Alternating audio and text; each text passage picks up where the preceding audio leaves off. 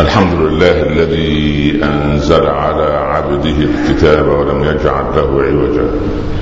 سبحانه له دعوة الحق حرص عليها وأوجب التبشير بها ولتكن منكم أمة يدعون إلى الخير ويأمرون بالمعروف وينهون عن المنكر وأولئك هم المفلحون.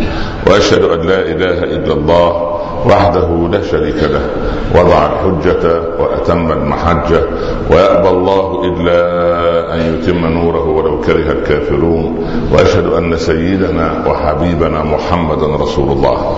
بلغ الرسالة وأدى الأمانة ونصح الأمة وكشف الغمة وجاهد في الله حق جهاده حتى أتاه اليقين. صلى اللهم عليه وعلى آله وأصحابه وأزواجه وأتباعه الذين آمنوا ولم يلبسوا إيمانهم بظلم أولئك لهم الأمن وهم مهتدون. أما بعد. أيها الإخوة المسلمون ندعو الله عز وجل أن يجعل لنا أول يومنا هذا صلاحا وأوسطه نجاحا وآخره فلاحا. لا تدع لنا في هذا اليوم العظيم ذنبا إلا غفرته ولا مريضا إلا شفيته ولا عسيرا إلا يسرته ولا كربا إلا أذهبته ولا هما إلا فرجته ولا دينا إلا قضيته ولا ظالما إلا قصمته ولا ظالما إلا قصمته ولا ظالما إلا قصمته اللهم من أراد بالمسلمين سوءا فاردد اللهم سوءه إليه واجعل تدميره في تدبيره يا رب العالمين. اللهم كن مع المستضعفين في مشارق الأرض ومغاربها. يا أرحم الراحمين إن لم نكن أهلا لرحمتك فرحمتك أهل أن تصل إلينا. ارحمنا فإنك بنا راحم. لا تعذبنا فأنت علينا قادر. الطب بنا يا مولانا فيما جرت به المقادير. صلى الله على سيدنا محمد وعلى آله وصحبه وسلم. يا رب تسليما كثيرا وبعد. أحبتي في الله يطالعنا بعد ساعات عام هجري جديد. وكان المسلمون عدة قرون كان التاريخ الهجري هو التاريخ المعتمد لديهم. لم تكن هناك تواريخ أخرى ولا تاريخ آخر؟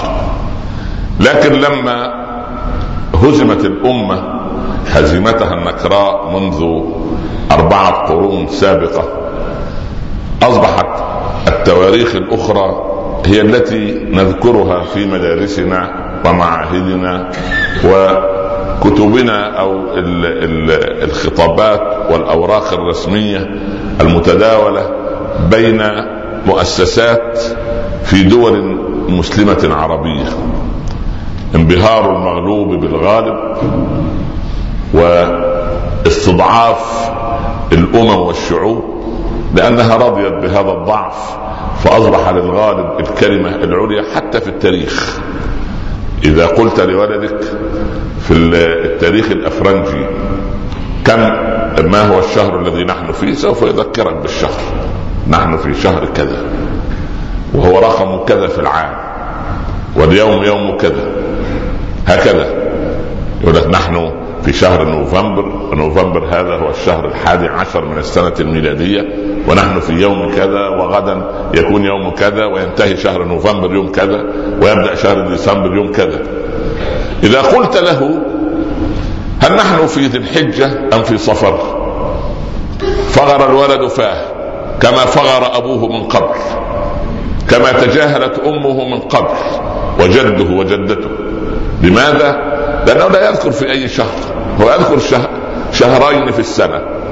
شهر الذي يصوم فيه رمضان. إذا قلت له كم ترتيب شهر رمضان في العام الهجري؟ لابد أن يعد. وإذا عد لا يعرف أن ينطق الشهور الهجرية. لماذا سمي ربيع الأول بهذا؟ ولماذا سمي جمادى بهذا الاسم؟ لماذا سمي رجب برجب؟ لماذا سمي ذو القعدة بذي القعدة وذو الحجة بذي الحجة؟ هو لا يعرف. هو لا يعرف. لأنك فخور أنه يتكلم الإنجليزية كما يتكلمها شكسبير ويتكلم الفرنسية كما يتكلمها لامارتين ويتكلم الألمانية كما نطقها جوته أما يتكلم العربية كما نطقها سيد الخلق صلى الله عليه وسلم فقد نسخر من المتكلم بلغة عربية فصيحة. اللهجات فرقتنا وابتعدنا أصلا عن اللغة. حتى صار تاريخنا الذي نؤرخ به. سبحان الله لما جمع عمر رضي الله عنه الصحابة عندما وصلته رسالة من دمشق. اللهم فك كرب دمشق والشام والعراق وفلسطين واليمن ومصر وليبيا وكل بقاع الأرض يا رب العالمين العراق باكستان أفغانستان السودان كل العالم العربي نسأل الله سبحانه وتعالى في مطلع العام الهجري الجديد أن يكون عام رشد وخير على أمة محمد يا رب العالمين. وصلت رسالة من أبي موسى الأشعري والي دمشق إلى عمر فكتب في نهاية الرسالة في شعبان. يعني تاريخ ارسال الرساله في شعبان. قلب عمر الرسالة وقال أي شعبان هذا؟ شعبان سنة كم؟ عمر كان عبقري. يعني ينظر من خلال حجب الغيب. بعبقرية القلب التي رزقها له رب العباد عز وجل. حتى قال فيه صلى الله عليه وسلم وده الصحابي الوحيد اللي أخذ هذه الصفة من فم الصادق المعصوم قال فلم أرى عبقريا يفري فرية. يعني عبقري يفكر فكره لم أرى.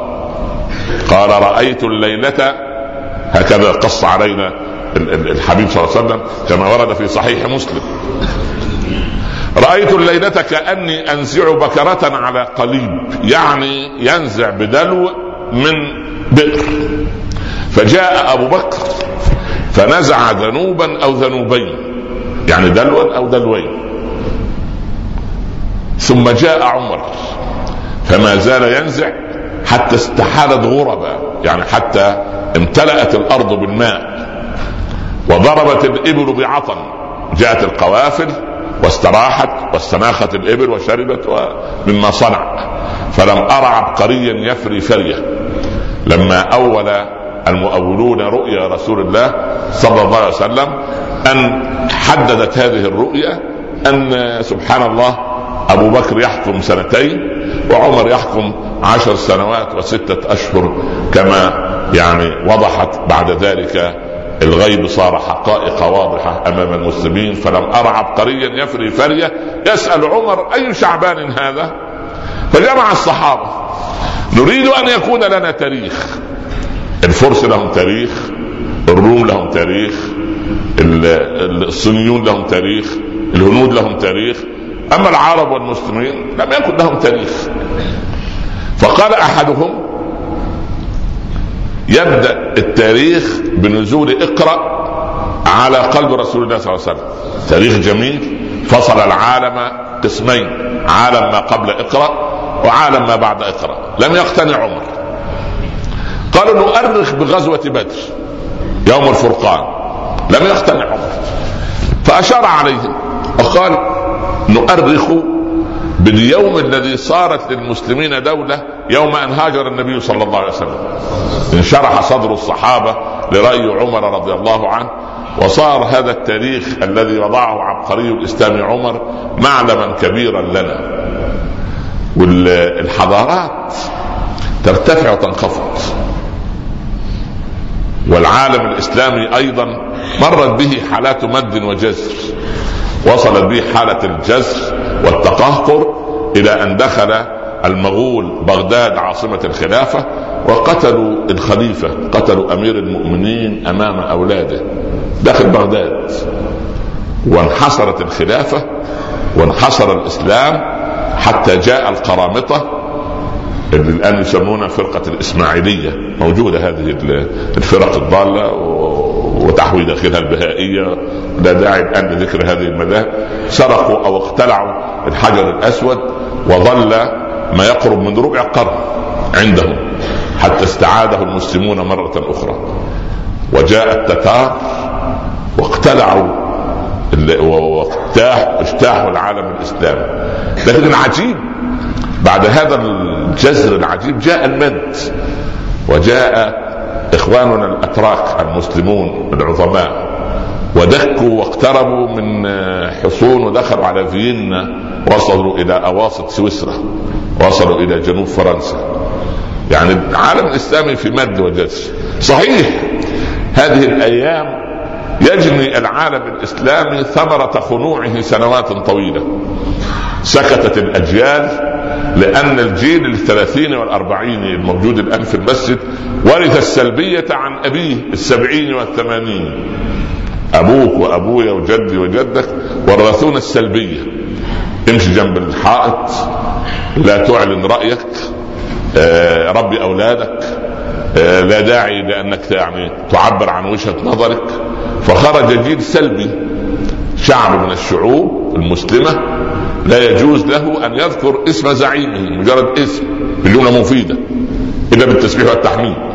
حتى أن نوع من الشوكولاتة والحلوى جاءت من أوروبا مكتوب عليها قدرا ماركتها كده نوعها مكتوب عليها اسم هذا الزعيم وأبيه الهالك. سبحان الله. منعت من دخول هذه الدولة. اسم الشوكولاتة. وهذه هذا الشعب الذي نحبه جميعا سبحان الله يعني ما ذهبت لما ذهبت لزيارات المرات ما ذهبت إلى حديقة حيوانهم لأن لو ذهبت كنت أريد أن أرى هل اسم الحيوان الذي سبحان الله يحمل اسم هذا الرجل موجود أم أنه غيروا اسمه إلى خروف أو إلى أو إلى نعجة؟ لا أدري. هذه يعني الشعوب تتحمل شيء مما يحدث لها. طبعا يعني يؤلمنا قطرة دم تسيل على أرض العرب وأرض المسلمين بفعل غيرهم. ونحن اليوم في استقبال عام هجري جديد. سبحان الله العظيم. فرق بين هجرة وهجرة. لما وضح للنبي صلى الله عليه وسلم أن الأمر بعد ثلاثة عشر عاما أن مكة لا تصلح دارا يعني وعاصمة للإسلام أمره ربه بالهجرة. فأمر من قبل صحابته بأن يهاجروا إلى هذا الرجل العادل في الحبشة. ترك القوم بيوتهم أغلقوها وفورا سافروا إلى مكان لا يعلمون إلى أين هم ذاهبون. ثم بعد ذلك أمروا بالهجرة إلى المدينة بعد بيعتي العقبة.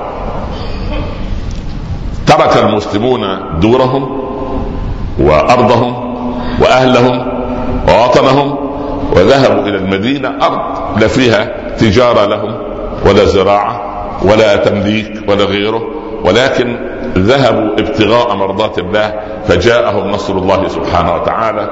وفي خلال ثمان سنوات كان النبي صلى الله عليه وسلم يدخل مكة فاتحا في العام ال ال ال في عام الفتح. إنا قد إنا فتحنا لك فتحا مبينا. دخل وهو ينحني بلحيته تمس قربوس سرجه يقول وقل جاء الحق وزهق الباطل إن الباطل كان زهوقا. الأمة لم تدرك معنى الهجرة مجرد احتفالات ونجتمع نتكلم عن حادثة الهجرة وكيف أن كانت الرحلة وإلى آخره لكن حس الهجرة نفسه غير موجود. لما جاء هرتزل آه وقال أن بعد خمسين سنة يعني سنة 1898 قال بعد خمسين سنة سوف يصير لليهود وطن قومي في فلسطين. وانتدب اليهود إلى الهجرة. ما, ما الذي حدث؟ ترك اليهودي الروسي روسيا واليهود الأمريكي ترك أمريكا بما فيها من نعيم. واليهود المغربي واليهود المصري واليهود اليمني كان في هؤلاء اليهود يعيشون في منطقة في مصر تسمى الفجالة والسكاكيني تركت هذه القلة أرض مصر وتركوا أرض اليمن وتركوا أرض المغرب رغم أنهم كانوا يكرمون فيها. وجاء اليهود الشرقي مع اليهود الغربي ليس لشيء إلا لإقامة دولة وهي ليست أرضهم. وبقوا في هذه الأرض. وجاء الرجل يسمى إسحاق نافون عندما انتخب رئيسا للكيان الصهيوني سنه 1978 قال في خطبة تنصيبه كلاما ما زلت أذكره من أكثر من ثلاثين عاما يقول أنا جئت لعمل وحدة وطنية لهذا الشعب لأننا جئنا من 102 102 جنسية ونتكلم 81 لغة جاي من 102 جنسية. نسي اليهود الروسي روسيته نسي اليهود الأمريكي يهوديته نسي اليهود المغربي مغربيته وعربيته وانصهروا جميعا وأحيوا لغة كانت ميتة. أصبح الآن يدرسون بها الطب والهندسة والزراعة والأبحاث والذره كل شيء. ونحن نكره لغتنا العربية. ونبغضها. ونحطم مدرس اللغة العربية. ونستهزئ به. ونقلل من قيمته. وإذا جاءك معلم لغة عربية يتزوج ابنتك تفضل عليه المهندس أو رجل الأعمال لأن هذا معلم للغة العربية يعني شيء يعني لغة القرآن هذه لا تطعم خبزا كما يقول البعض للأسف. هذه من الهزيمة النكراء. انظر إلى الرجل نافون يقول وكان إسحاق نابون هذا عالم ذرة. ليس شويش كان عالم ذرة. سبحان الله. ماذا صنع؟ سبحان الله هؤلاء بنا وماذا صنع هؤلاء بهم؟ سبحان الله. صنعوا أنهم جمعوا الناس على لغة ميتة أحيوها. فانظر إلى الفرق بين هجرة وهجرة. إذا تقدمت مصلحتك الشخصيه على مصلحة الإسلام فاعلم أنك خسرت الدنيا والآخرة. وهذا حال أغلب المسلمين. هذا حال أغلب المسلمين. سبحان الله. يعني المسلم يوم, يوم أن يقدم مصلحته الشخصية على مصلحة الإسلام ومصلحة النفع العام فصل عليه أو كبر عليه أربع تكبيرات. ولذلك أبو بكر رضي الله عنه بعد أن أسلم ابنه وكان في صف المشركين يوم بدر. ابن عبد الرحمن لم يسلم وحارب في صفوف المشركين ضد النبي صلى الله عليه وسلم والمسلمين وأبو بكر في غزوة بدر. فلما شرح الله قلبه للإسلام جلس يدردش مع والده. قال والله يا أبتي كنت أراك في بدر فكنت أحيف عنك. يعني الولد كان لسه غير مسلم لما يشوف أبوه واقف جنب النبي صلى الله عليه وسلم فكان يغمض عينيه عشان هذا أبوه وولد بار بأبيه لكنه كافر. انظر إلى رد أبي بكر عليه.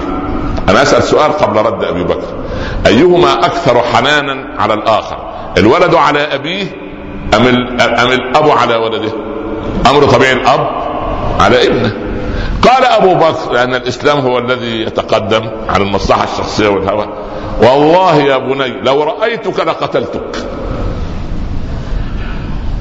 أنا لا أعلق.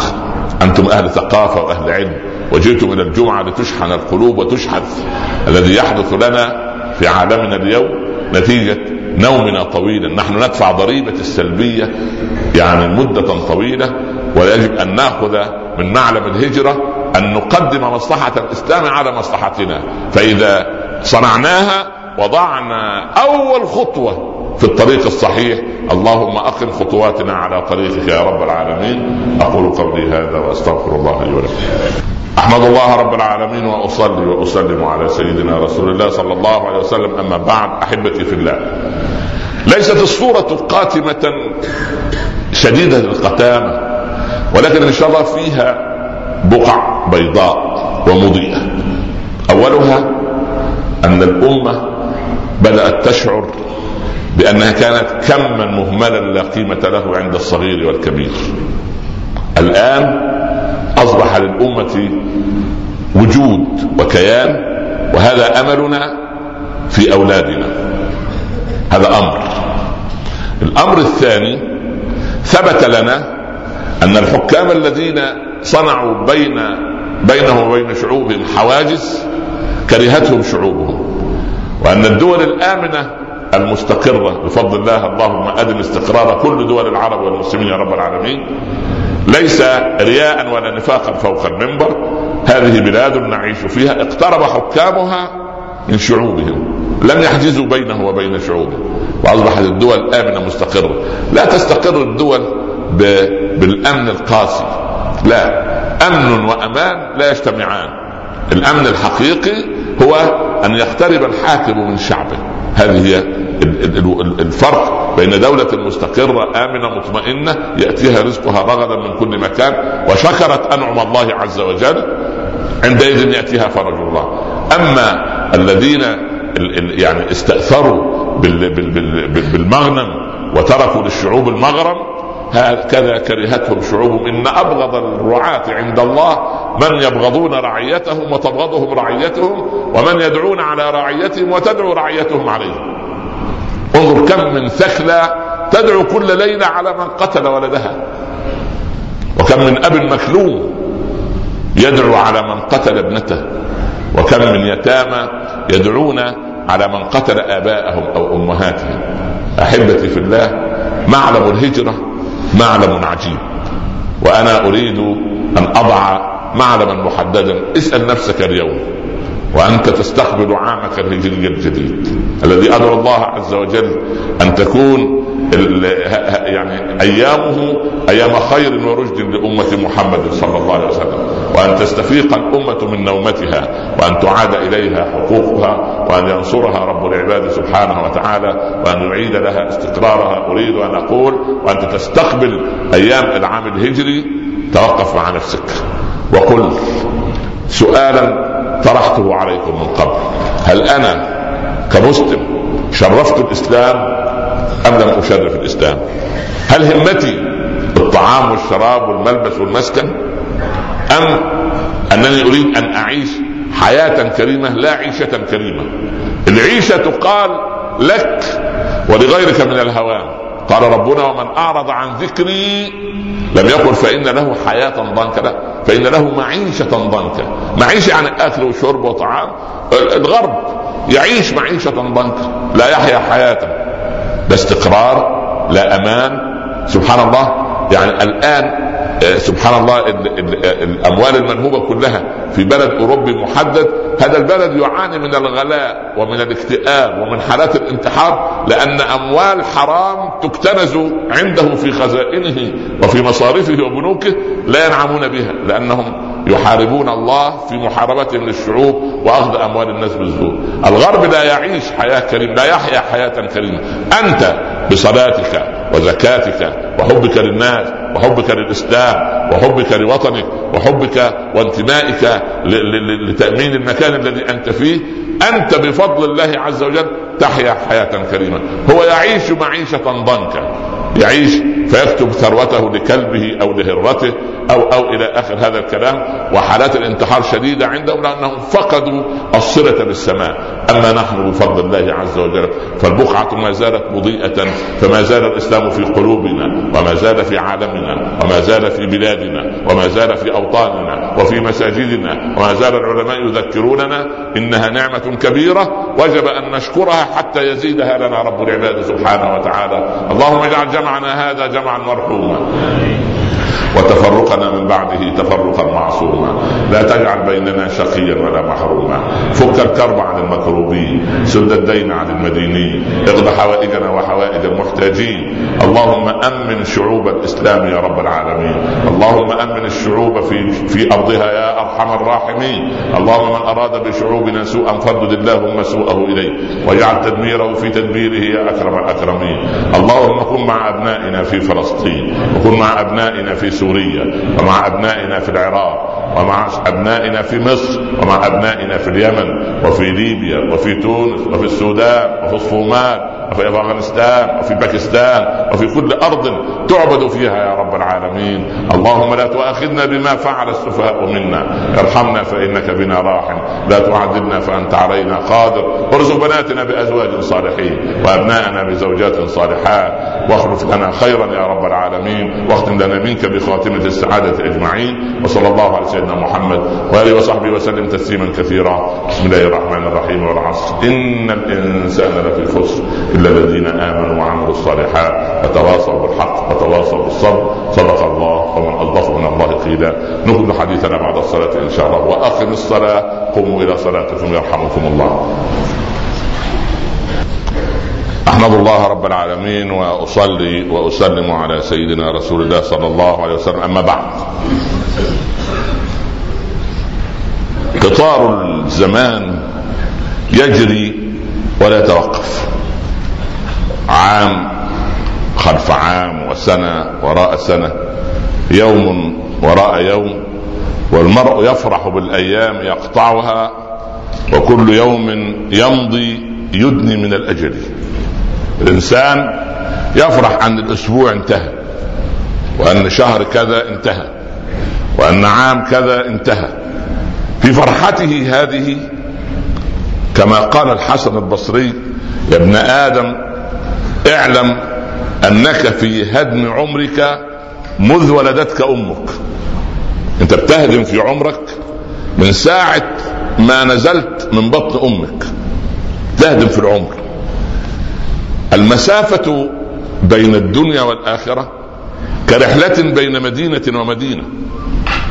أنت خرجت من دبي بالسيارة مثلا. تريد أن تذهب إلى الأردن.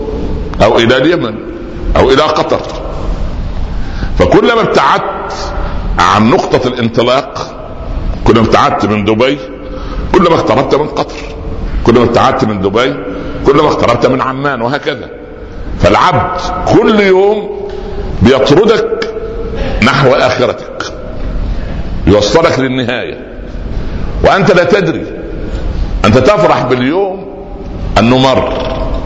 بس يجب أن تكون فرحتك في إطار نظرة الدين ونظرة الإسلام التي في قلبك كيف؟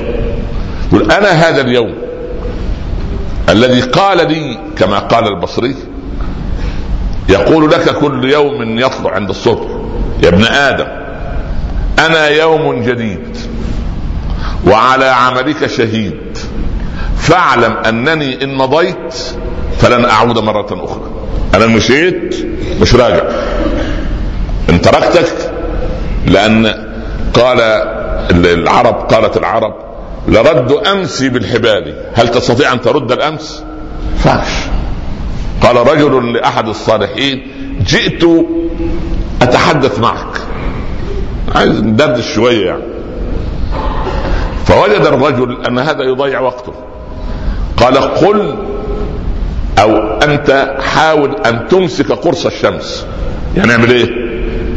وقف الزمن. عشان ما تضيعش وقتي. وقف الزمن. لأن الزمن محسوب. يا إما لي يا إما علي. يا ابن آدم إما أن تتكلم فتغنم ها؟ أو أن تقول فتأثم. القضية في اللسان. والقضية في الجوارح. اليد التي تكتب رسالة خير تصلح بين طرفين اليد التي تكتب لتهدم انسانا على صفحة جريدة أو ميكروفون في في وسيلة إعلام تهدم بها حقا وتقيم بها باطلا. فالكلمه محسوبة. كتابة أو تلفظا أو استماعا. فاليوم أنت تفرح انه انتهى ماذا تقول نظرتك الدينية لليوم؟ هذا اليوم شاهد لي أم شاهد علي؟ إحنا قلنا من قبل انت عليك عشرة شهود. شهود عشرة في عملك وقولك وذهابك ومجيئك ويقظتك وحركتك وعملك وسكونك عندك شهود عشرة. فتوحدوا الله؟ لا إله إلا الله. أنا أعلم أن الأحداث المحيطة بنا تهزنا جميعا لا شك لكن لابد أن نبدأ في توبة يعني لا أقول جماعية لأن الله يقول وتوبوا إلى الله جميعا أيها المؤمنون.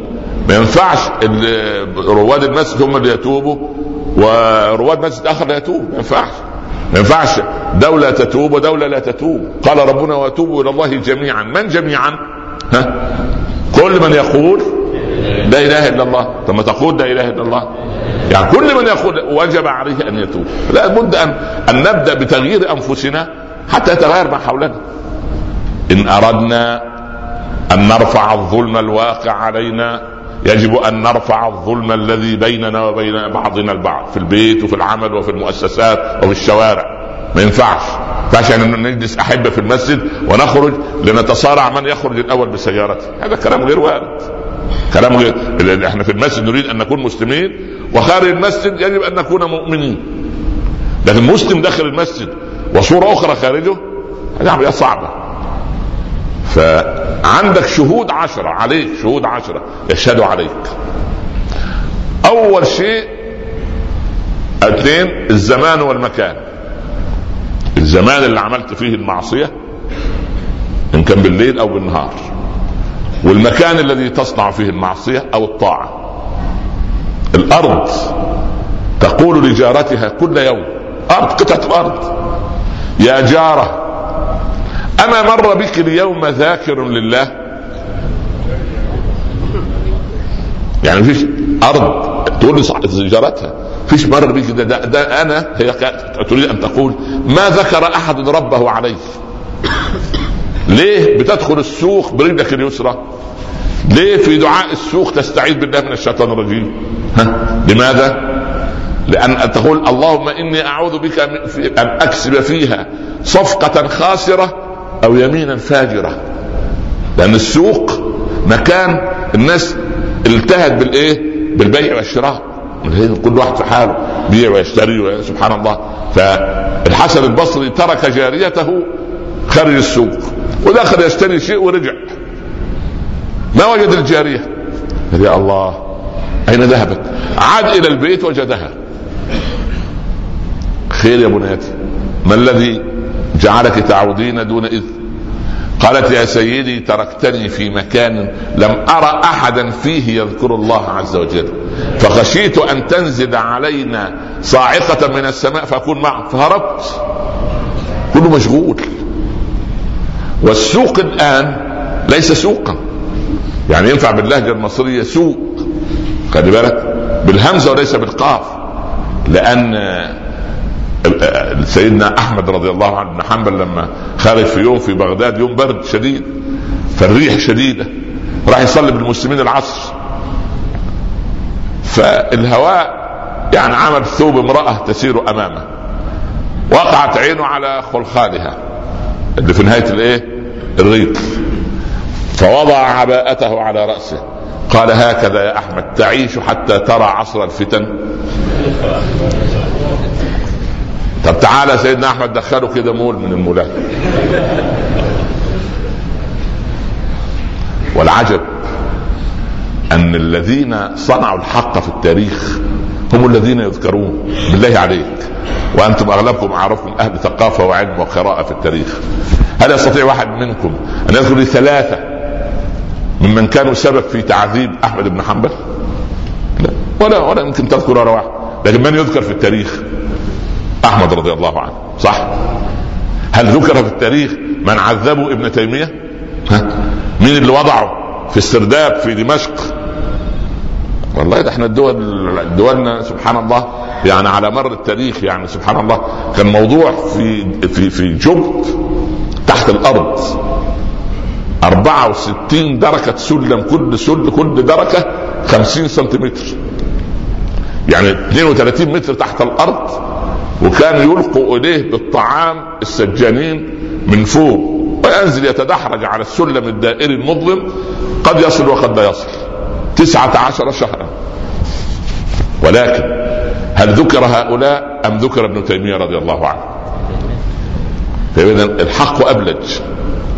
فأول شاهد يشهد عليك المكان الذي صنعت فيه. يا جارة هل مر بك أحد ذكر الله عز وجل عندك؟ تقول نعم مر فلان فصلى ركعتين أو ذكر أو فما زالت الأرض التي ذكر عليه اسم الله تتيه على جارتها. لأن تكرم الأماكن بإقامة ذكر الله فيها.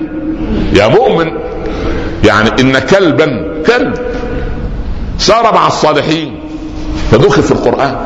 صح ولا لا؟ وكلبهم لأن الكلب أبى لما مروا على الراعي نبح الكلب أهل الكهف. ما لكم؟ فخافوا الشباب. قالوا يعني ودايما الشباب فيهم خير. والدول العربية مصيبتها والإسلامية اغفلت في الستة عقود الماضية أو القرن الأخير دور الشباب تماما. نسيت أن في شباب. نسيت حتى تجد الرجل يجلس على كرسي ثمانين وتسعين وصابغ شعره لا إله إلا أنت سبحان. ما شابت شعرة في الإسلام إلا واستحى الله أن يعذب صاحبها يوم القيامة. لكن لا هو عايز يكون شباب. أسنانك رجل مخلعه ما فيش وعندك هشاشه عظام وضغط وديسك وبسك ومسك ما فيش مسك سبحان الله. ورغم ذلك لا إله إلا أنت. تضحك على من؟ على الزمن؟ سبحان الله لا إله إلا أنت. فالنبي صلى الله عليه وسلم لما رأى أبا قحافة وجاء مسلما يوم الفتح. فأبو بكر من أدبه راح لأبوه جابه. أبوه عنده 86 سنة. فأول ما رآه قال يا رسول الله أبي أبو قحافة جاء ليعلن إسلامه. شوف أدب الحبيب صلى الله عليه وسلم. هلا تركتم الشيخ حتى أتيه أنا؟ مش عيب شوف شوف شوف أدب الرسول صلى الله عليه وسلم. لا يدعو ليس منا من لم يوقر كبيرنا ويعطف على صغيرنا ويعرف لعالمنا حقه ثم قال هل صبغتم للشيخ وجنبتموه السواد؟ يعني ممكن إيه؟ نغير الرأي بس إيه 87 سنة مع أسود. تمشي ولا ما تمشيش؟ الرسول يقول ما تمشيش. لكن تمشي بمرسوم. المهم فالارض تشهد. فإن صنعت فيها أو عليها تشهد عليك أيضا. سبحان الله. المكان اللي كانوا جنرالات العلمانيين ملحدين في الجيش التركي من سنوات آه، دخلوا إلى مكان سبحان الله وداسوا على المصاحف فيه قام الزلزال في هذا المكان. كأنما اهتزت الأرض لغضب الله عز وجل على من صنع سبحان الله. فالعبد يجب أن يتقي رب العباد عز وجل. الزمان يشهد عليك الليل يشهد والنهار يشهد. ثم تشهد علينا ألسنتنا وأيدينا وأرجلنا. هذه خمسة. اللسان يشهد عليه لماذا؟ يقول الله يا عبدي بعد ما يدعو رب العباد آخر واحد يخرج من النار هكذا يحكي لنا النبي صلى الله عليه وسلم. أإن أخرجتك اعترفت لي بذنوبك يقول نعم يا رب. فلما يخرج هو آخر واحد خرج. فلا يجد لا ناس ولا مسلمين ولا غير مسلمين وحده. فقال قل يا عبد ها طلع بقى المختبر إيه الذنوب اللي انت عملتها؟ فنظر أيمن منه فلم يرى احدا ونظر أشأم منه لم يرى أحد. قال أنا لم أذنب يا رب. يا الله. قال إن لي عليك بينة. شوف ربنا حليم إلى أي مدى. أنت لو قلت الولد أنت يا ولد عملت الموضوع الفلاني؟ تقول يا أبويا وكمان تكذب. قبل شتيمة لسانك تصل يدك إليه. لماذا؟ لأن أنت حلمك محدد لكن حلم الله لا حد له. سبحانك يا حليم. سيدنا موسى وهو ماشي كده فوجد بئر شرب وجلس تحت شجرة فوجد فارس يترجل من فوق فرسه. وبعدين نزل شرب من البئر. يبدو بئر معروف على الطريق. وبعدين ركب فرسه وولى. فترك صره سيدنا موسى يجري لكي يعطيها له. كان الرجل رمح بفرسه. فسيدنا موسى وجد الصرة فيها ألف دينار. تركها مكانها ورجع جلس عند الشجرة. جاء صبي صغير. 12 13 سنة شرب من البئر وجد بإيه؟ الصرة أخذها ومشي. سيدنا موسى قال يمكن إيه؟ يوصلها لل بعد هنيها جاء شيخ كبير. الرجل كبير السن يقال له شيخ. والمرأة يقال لها إيه؟ عجوز. فالشيخ نزل شرب ونام جنب البئر. شوية الرجل الفارس تذكر إيه؟ سرته فعاد ليأخذها فلقي الرجل نايم. ايقظه أين المال الذي كان هنا؟ قال والله أنا ما رأيت بال شيخ وتكذب؟ قال والله ما رأيتها. فسيدنا الراجل الفارس أمسك الرجل ضربه ضربة خرجت روحه. سيدنا موسى أراد أن يترجم فالترجمة لم تسعفه مش ترجمة ألفاظ ترجمة إيه؟ أفعال ترجمة الفعل. قال يا ربي اللص قد نجا والمظلوم قد قتل. ده فيما إيه؟ فيما نرى نحن. إحنا شايفين إيه؟ ظواهر أمور. قال يا كليمي اسمع الكلام. هذا الشيخ الذي قتل كان من 30 سنة قتل والد الفارس ولم يكن الفارس يعرف من الذي قتل أباه. طب والولد الصغير هذا لما الفارس ده اغتصب من والد الفر... الولد الصغير ده ألف دينار فأعيدت إليه. فمن الذي يحكم العالم؟ ولا الأمم المتحدة؟ الله خليك موحد. يعني خليك قلبك كده مع التوحيد. ليه؟ لأن الشهود هتشهد عليه. يقول يا ربي أنا لا أرضى شهيدا على نفسي إلا نفسي. أنا ما حدش يشهد علي. لأنه شاف لا, لا شهيد ولا لا يعني الحمد لله لا وجد لا زوجته ولا حماته ولا حماه. فمين يشهد عليه؟ هم دول الشهود مش هيشهدوا عليه. مش انت مطلع عينيهم من ساعة الخطبة؟ آه المهم. فالمهم. ف أنا لا ارضى شهيدا على فختم الله على فمه. يعني إيه؟ يعني يا لسان يا من تنطق بالكلام لا تنطق. خلاص. ونطقت الجوارح بالمحقرات من ذنوبه. اليد قالت أنا مرة جاءتنا موظفة جديدة فانا عملت يعني ان أنا رجل شهم وإتيكيت فمديت إيدي بالسلام بس بصراحة لقيت يعني يدها تختلف عن إيد أم عباس. المهم يعني في يعني كده شيء وتاب إلى الله. أنا يعني أنا مرة سلمت على يعني نطقت الجوارح بالمحقرات مش بالكبائر مش بالربا مش بالفاحشة لا بالمحقرات. وبعدين الأذن تقول أنا مرة كده يعني جلست في جلسة كانوا بيتكلموا عن السيد المدير. والسيد معالي الوزير وقال إنه هو يعني كذا سمعت كلمتين لكن يعني محقرات هو اعتبرها محقرات. والرجل قال والله مرة كده أنا رحت برضه إيه شفت فيلمين في السينما وعملت المشوار الفلاني وسبحان الله بالمحقرات من ذنوبه. ثم أعيد إليه لسانه. فقال تبا لكن كنت أكذب من أجل أن تنجو. أنا كنت بكذب عشان إيه؟ خلاص أنتم أحرار كنت كذاب عشانكم. سبحان الله. قال يا عبدي وهذه قد غفرناها لك أدخلوه الجنة. سبحان الله. حليم ورحمن ورحيم والعاقل الوحيد المكلف هو الإنسان هو الذي يعصيه. هو الذي يعصيه. يا نمدة إيه اللي خلاك حذرت النمل؟ ادخلوا مساكنكم. قالت خشيت أن ينبهر أو يبهر النمل بعظمة جند سليمان فيلتهون عن ذلك بذكر الله ساعة. خافت أن ينبهروا باللي حاصل فسبحان الله لا إله إلا الله. آدي اللسان آدي اليدين وآدي الرجلين شهود. وبعدين؟ الجلود نفسها تشهد.